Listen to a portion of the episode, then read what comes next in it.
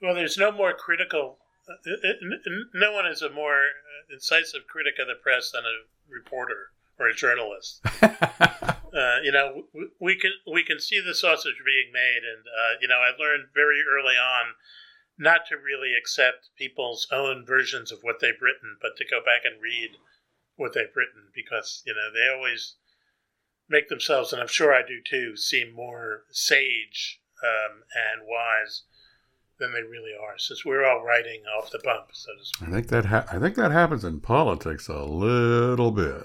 yeah, just a little. This is Wally Knox. Welcome to the political conversation.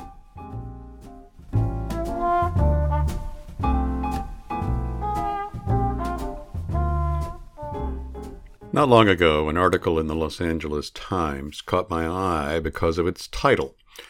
America is not facing a civil war, just loud mouthed extremists. Its author, Michael Hiltzik, is the Pulitzer Prize winning journalist who's been the author of seven books spanning topics as various as the story of a murder in Kenya to a history of the New Deal, and most recently, Iron Empires, Robber Barons, Railroads, and the Making of Modern America, which is now an Amazon bestseller. Michael wrote his column to refute an article published by the Brookings Institute, which had the deliberately provocative title, Is the U.S. Headed for Another Civil War? and touted the idea that the increasing tensions in a completely polarized American electorate could lead us to open warfare. I invited him to be a guest on the political conversation to hear his views at length. Well, let me get to why I reached out to you, and that is that uh, I was reading your column one day, and the headline was not the expected one. And the headline was America is not facing a civil war, only loudmouthed extremists. And uh, I, I devoured it and uh, read your arguments. Tell me about that article. Tell me what why you wrote that article. Well, I, I was um, triggered, uh, so to speak, to write it um, in the aftermath of the recall election here in California, uh, where uh, I mean, one observation that I've always had about coverage of California is that journalists who come into the state from other states, from from outside the state, invariably get it wrong. And um, and you know, I, have said that you know I've been reading other journalist reports about California, and you know for forty years really, and I've yet to read an article that describes a place I recognize. Um, and the it, it was clear from the uh, outset that coverage of the recall was getting everything wrong. Um, I mean, the you know East Coast news organizations were fascinated by Caitlyn Jenner. Uh, she you know she would appear on the Today Show or on the you know on CNN, um, and we knew watching her in California that she was a non-entity. That this was just not going to happen. That she wasn't even serious about this. And then as the process went on, um, the coverage got shallower and, and shallower. And then in the aftermath uh, of the vote, which, um, as you may recall, um, Gavin Newsom, the governor, basically won with almost the exact landslide that he had won election three years earlier.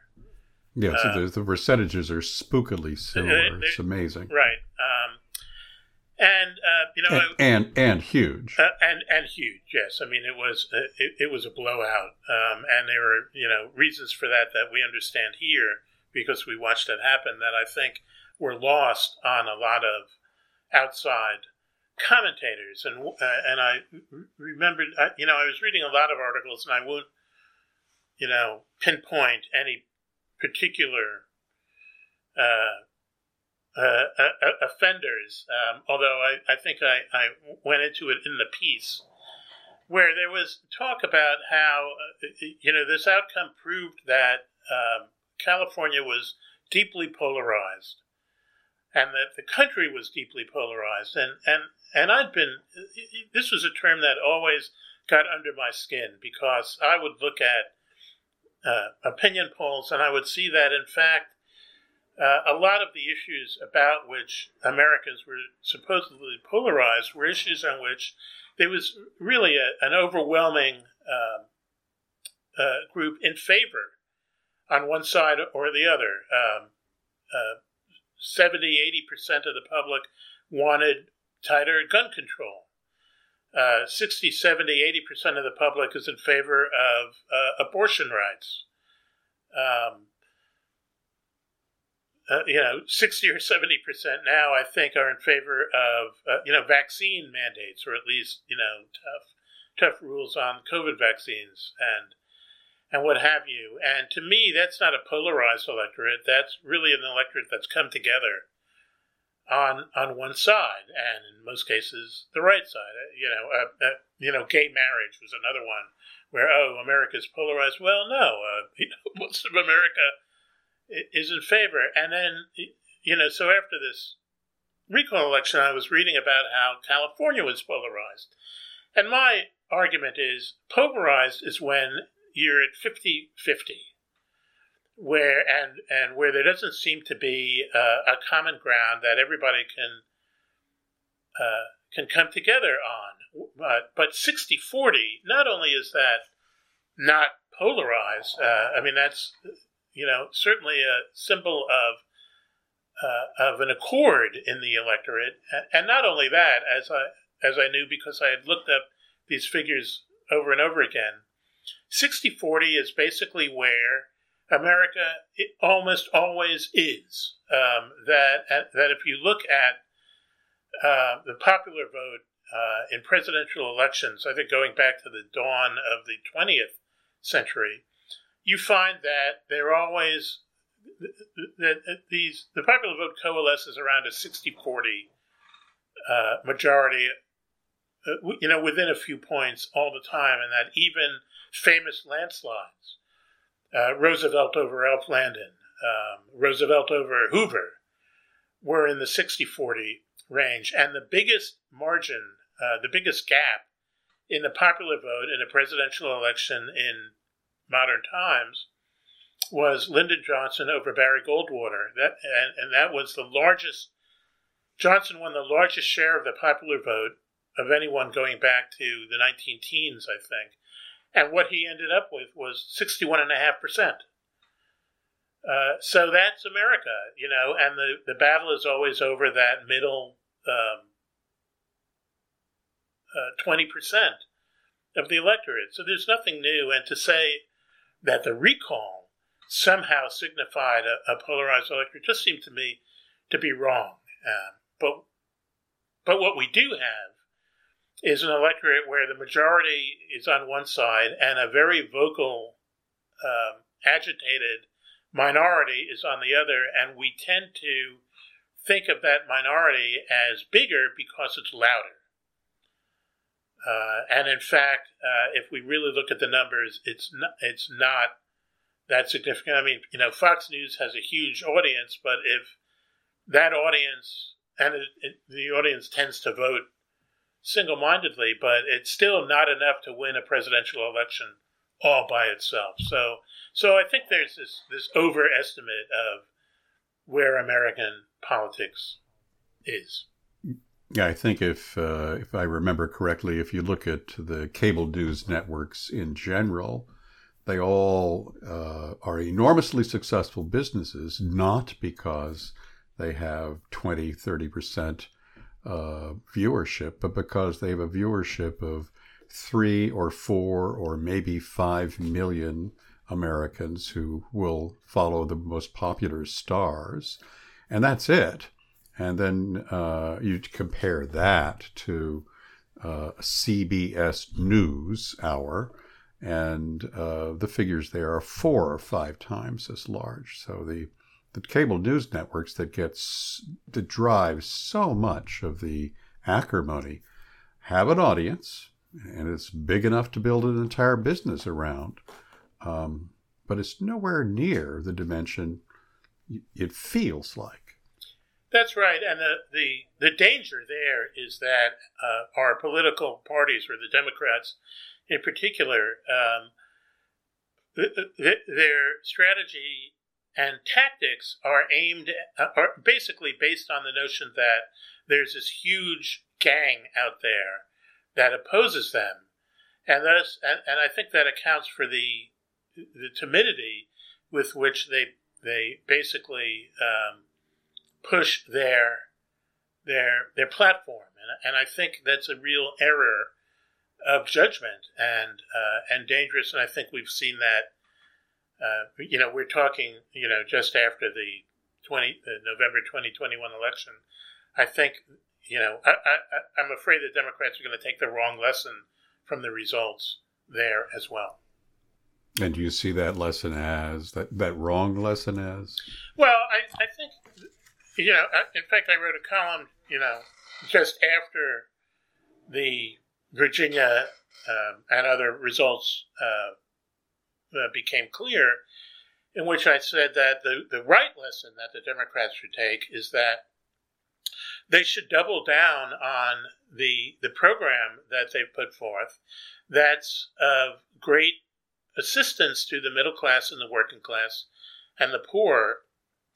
And if you look at the opinion polls, uh, 60, 70, 80% of Americans favor the elements of the Build Back Better program that's been put forth by uh, President Biden. And my argument is the, the Democrats' problem is that they didn't communicate and still haven't what's in that program and why it's good and why it will help people. And they shouldn't be running away from it. The, the, the point I actually made in the column was that there's a there's a real difference. There's a tension, permanent tension between putting together a program that helps ordinary Americans and then and also doing electoral mechanics.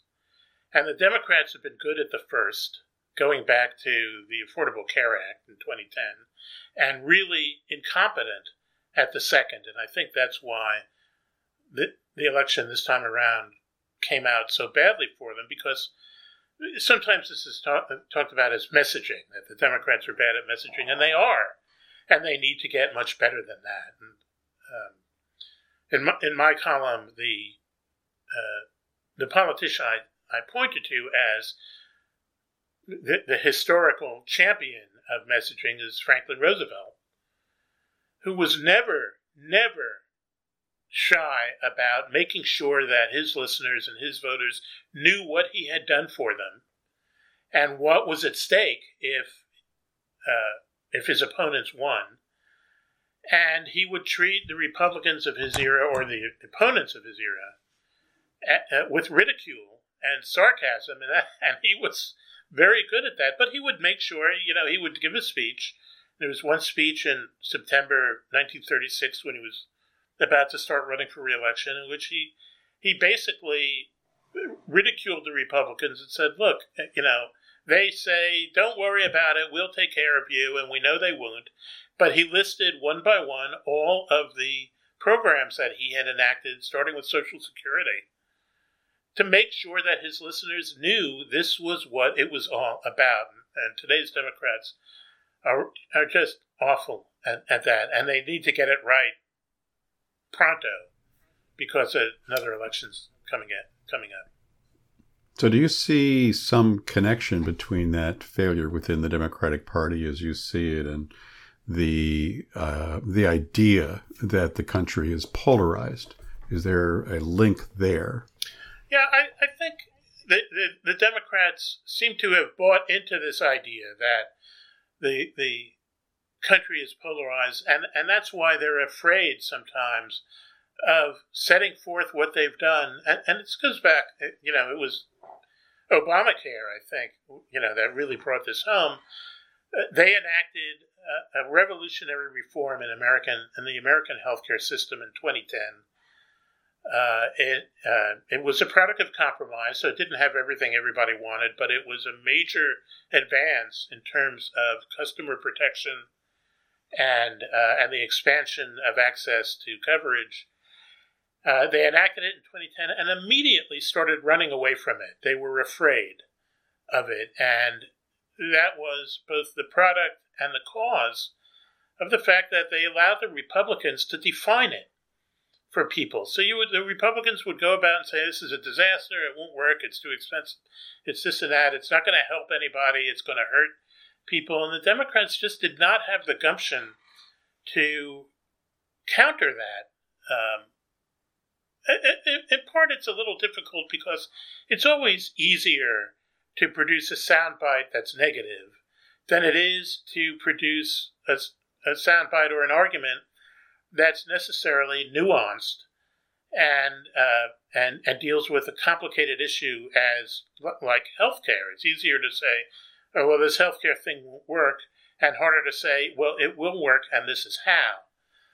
Uh, now, the the harvest of that failure by the Democrats, you know, after enacting the ACA, was the 2014 election when they lost. Uh, they, you know, they they uh, they lost the Senate. Uh, they ended up with a smaller minority in the House, um, and uh, and and it was quite consequential. So, but obviously, in the 20, 2010 election, the 2014 I'm the sorry, 20, well, there, there were 20, there were two. right?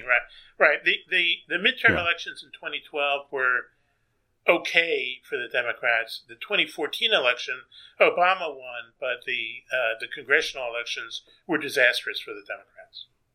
Yeah, And and I- Obamacare was still an issue at the time. yeah. So here's the one of the the big question I just wanted to pick your brain on.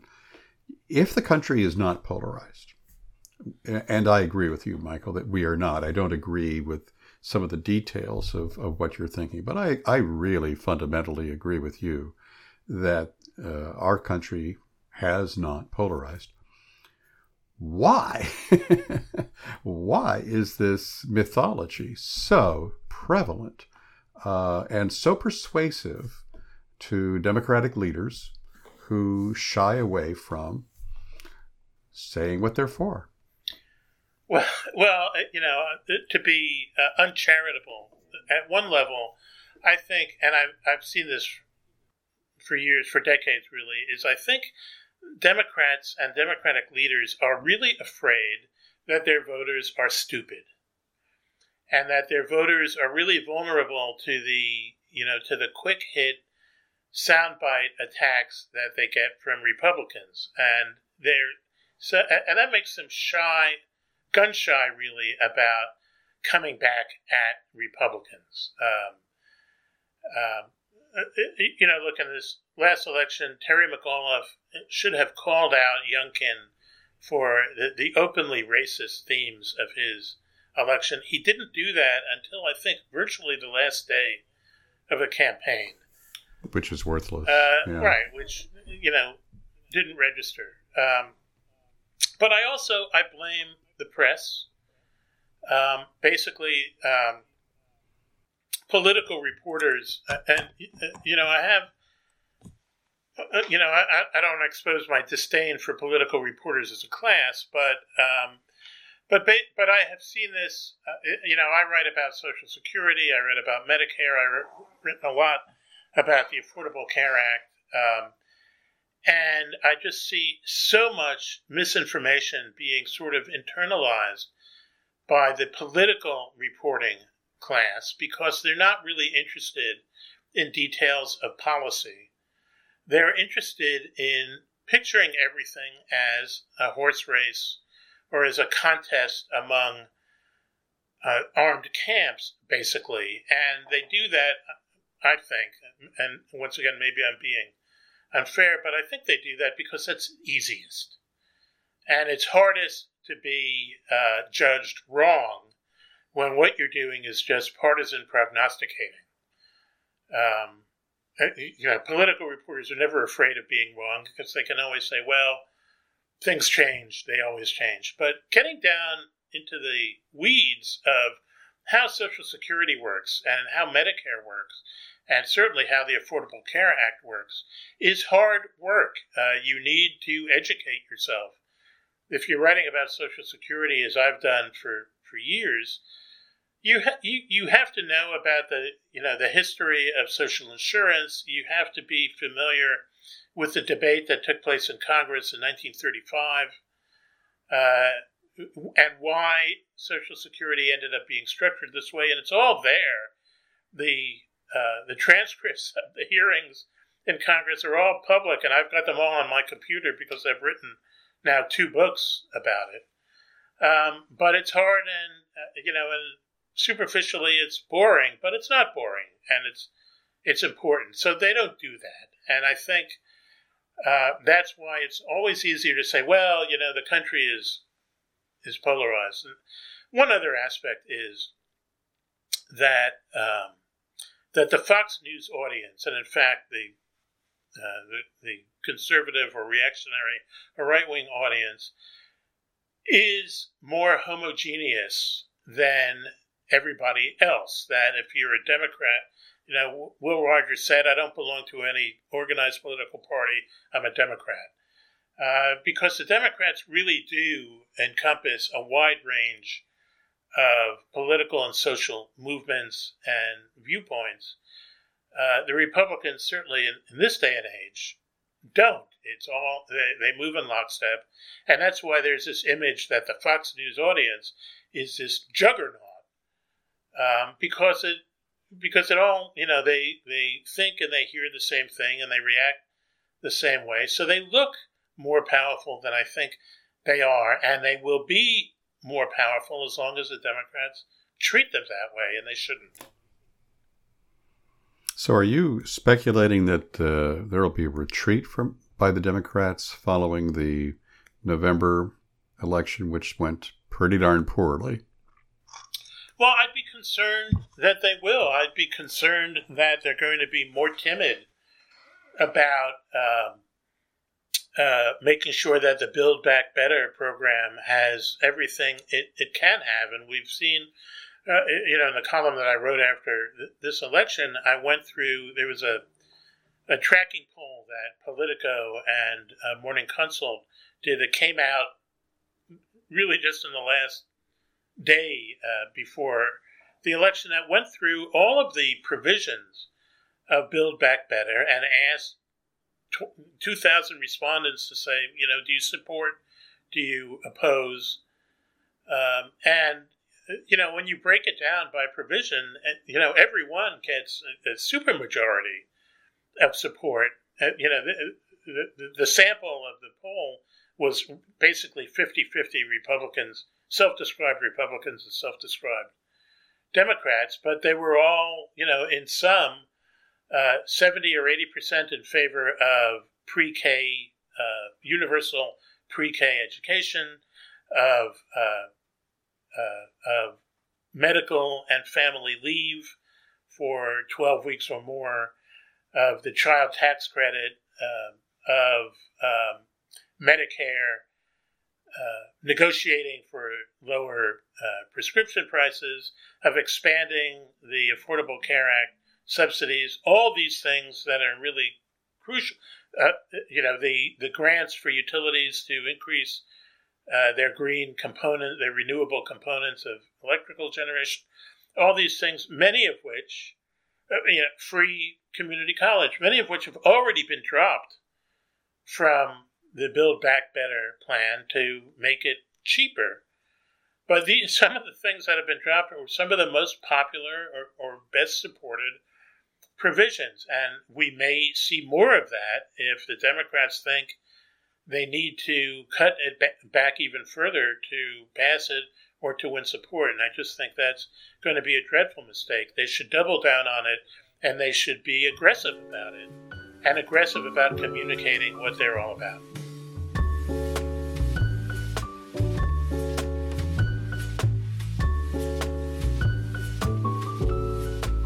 Well, let me let me test that idea, Michael, if if I may push back just a bit in in a couple different ways. Um, there are very different kinds of polls that can ask people their views on public policies, and uh, the morning consult poll you were describing to ask people essentially, do you like these ideas? One by one by one by one, and the answers came back, yep, I like that one. I like that one. I also like that one. And that one over there, I like that one too. That's very different than asking people, here are 25 different proposals. what's your priority? What are your top two or top three? What would you put aside in deference to a real priority? And in my mind, I've always felt that the priority question was extremely important, um, simply because it's so difficult to get. It's difficult to get work done in the national legislature or a state legislature. And I hearken back to your hero and my hero, Franklin Roosevelt. I don't recall Roosevelt laying out the entire New Deal in his first two years in office, uh, despite the fact that he took office with massive, massive support in Congress. Uh, and at this moment, Joe Biden is elected president with uh, a very narrow personal mandate. His his his you know his total his total vote, even though it was substantial, was nowhere near the dimensions of a landslide. His electoral college vote was paper thin. Democrats lost a whole slew of seats in the House, and today, on a good day, have a five vote margin, and on a bad day, a three vote margin. And we all know what's happening in the Senate, which is just 50 50 and a really tough thing to solve. So let me just push back for a second. Well, I, I think it, it, it every, no, go ahead. Everything you've said, I agree with. everything you've said is okay. is right. I mean, I would make uh, one observation. As you may know, I wrote a, a history of the New Deal. I I know that very well. Yeah. Um, and what I learned from writing that book was that the New Deal um, was from start to finish always a work in progress.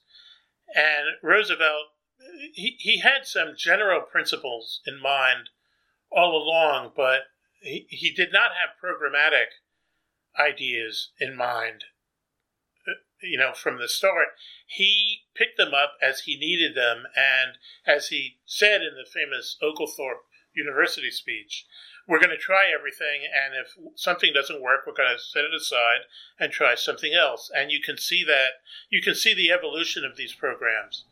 And uh, to his credit, and to his credit, he he stuck his, to his guns on that.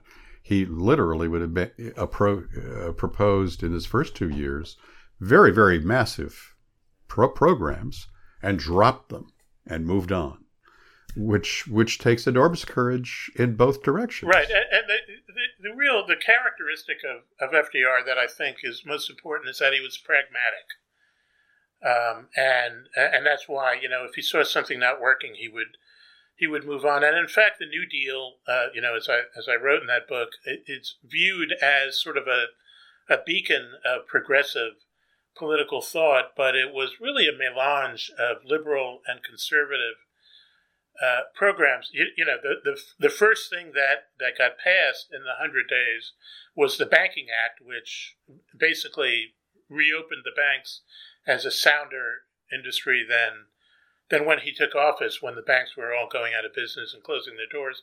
But the very second measure that got passed in the 100 days was the Economy Act, in which he cut pay for federal employees. He laid off federal employees. He canceled the bonus for World War One veterans. You know, it, it, it, was really indistinguishable from a very conservative program, and it was the product of Lou Douglas, who was his first budget chief, who was a conservative Democrat from Arizona. Um, but that just shows you that uh, you know you couldn't stand there on uh, March fourth 1936 and see what was going to emerge between then and 1937, 38, 39 because conditions changed and he could see what worked and what didn't work. And some programs we can look back on even today and say, well, they never worked. But then, of course, there's Social Security, which which is the greatest program ever. Um, but so so there is that, and it is absolutely true that Biden has, you know, this razor thin majority, and in fact, in many ways, not a majority at all. Although Roosevelt, you know, when he came into office, he had, you know, the whole country in Congress was so terrified of what what they were facing with the emerging depression that they would follow him anywhere. But they stopped following fairly quickly, and the Republicans started pushing back on spending really before the end of that first year, um, and um, and and obviously started fighting him right away. And, and let's not forget that the the stiffest opposition to the New Deal came not from Republicans but from Southern Democrats. Those were his real foes. But anyway, so there is that. Um, uh, you know, in terms of people voicing their priorities, you, are right um, that when they're asked one by one, when they're asked to specify their priorities, um, things look a little bit different. And in fact, in this poll that I cited, there is a whole section of priorities. What's your, you know, uh, rank all of these provisions according to whether they're number one or number two. And none of them gets, if, if I remember looking at it, none of them gets even 40%. Um, uh, so, you know, may, maybe some of the most popular get 36, 38%, and some of the less popular get 14, 15% in terms of this is my priority. But, but on the other hand, we don't present these omnibus programs as though, you know, we're going to vote on each one separately and one by one we vote on them together. And I go back again to Obamacare. Um, uh, the, the very first column that I wrote about it was a column that was in uh, uh on October 1st, 2013, which was just at the very moment that the individual exchange program plans were being rolled out. And it was messy rollout, if, if you remember. But this was just as I was beginning it very messy rollout. Right, although the mess sort of got cleared up fairly smartly. But in any event, yeah. Uh, the, the first column I wrote what said Americans love Obamacare. And this mm. was at a time when it was getting slated, mm-hmm. you know, left and right. But but what I explained was that if if you look at the polls and go one by one of the provisions, um, no, uh, you know, no exclusions for pre-existing conditions, um, letting um, kids stay on their parents' uh, policies until the age of 26, um, closing the Medicare prescription dr- drug donut hole, all these things one by one, and they would all get 60, 70, 80% favorable responses uh, and then the last question would be, what do you think about Obamacare? And it would be 30%, you know.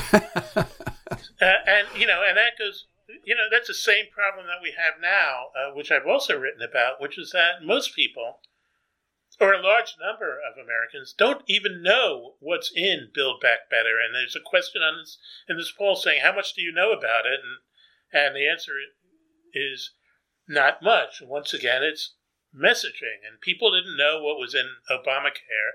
So when they were told, "What do you think about Obamacare?" they sort of defaulted to this Republican theme and said, "We hate it."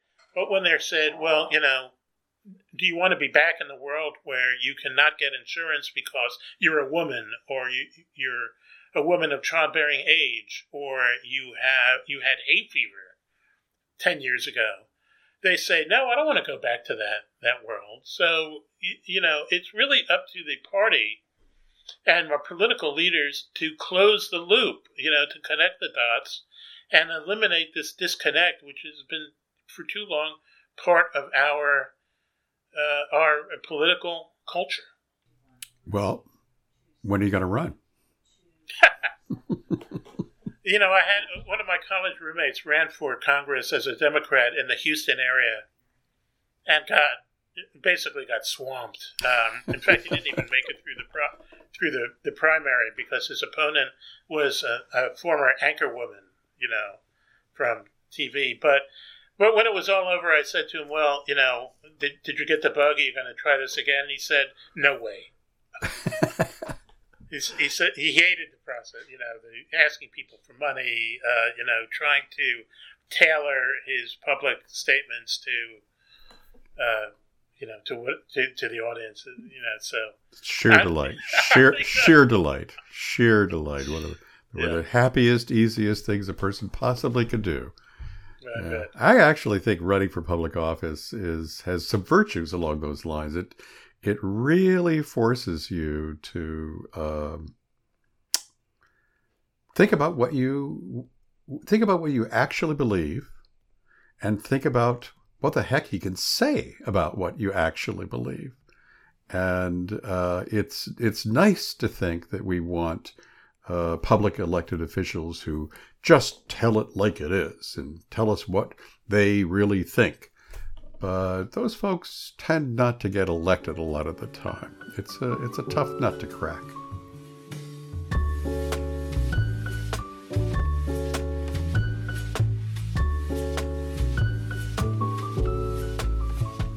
What got you into journalism in the first place?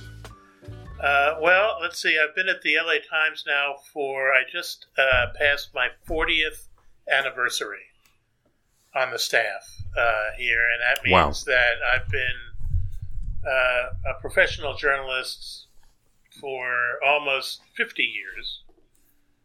Um, so it's been a wild ride. And in many ways, um, you know, my contemporaries and I talk about how we we rode the wave of the golden years of American journalism, uh, starting in the 1970s when newspapers were rich, um, and the LA Times was really rich. And when I first came for my interviews uh, at the LA Times, the the editor who was interviewing me said, "Look." At this place, uh, and he was talking about the, the owners who were the Chandler family, at the time. He said they're either rolling in it or they're really rolling in it. And, and when they're only just rolling in it, they get all they, they get real nervous and they start wanting to cut back, but but they, they never really do. So I got into journalism really uh, as a, a lot of us do, which is that I, I didn't have a better idea at the time. Well, I want to thank you for spending time with us and uh, sharing your thoughts about where this uh, this this whole uh, Biden effort is going to go. Uh, I, none of us know at this point, um, but it's going to be very interesting to see how it all works out. And thanks for sharing your views on polarization with us. Well, thanks for having me. Uh, this has been a, a great deal of fun. So, um, we don't know; we can just guess, and um, that's that's part of the fun. So, so thanks again. It's, this, is, this has really been a joy.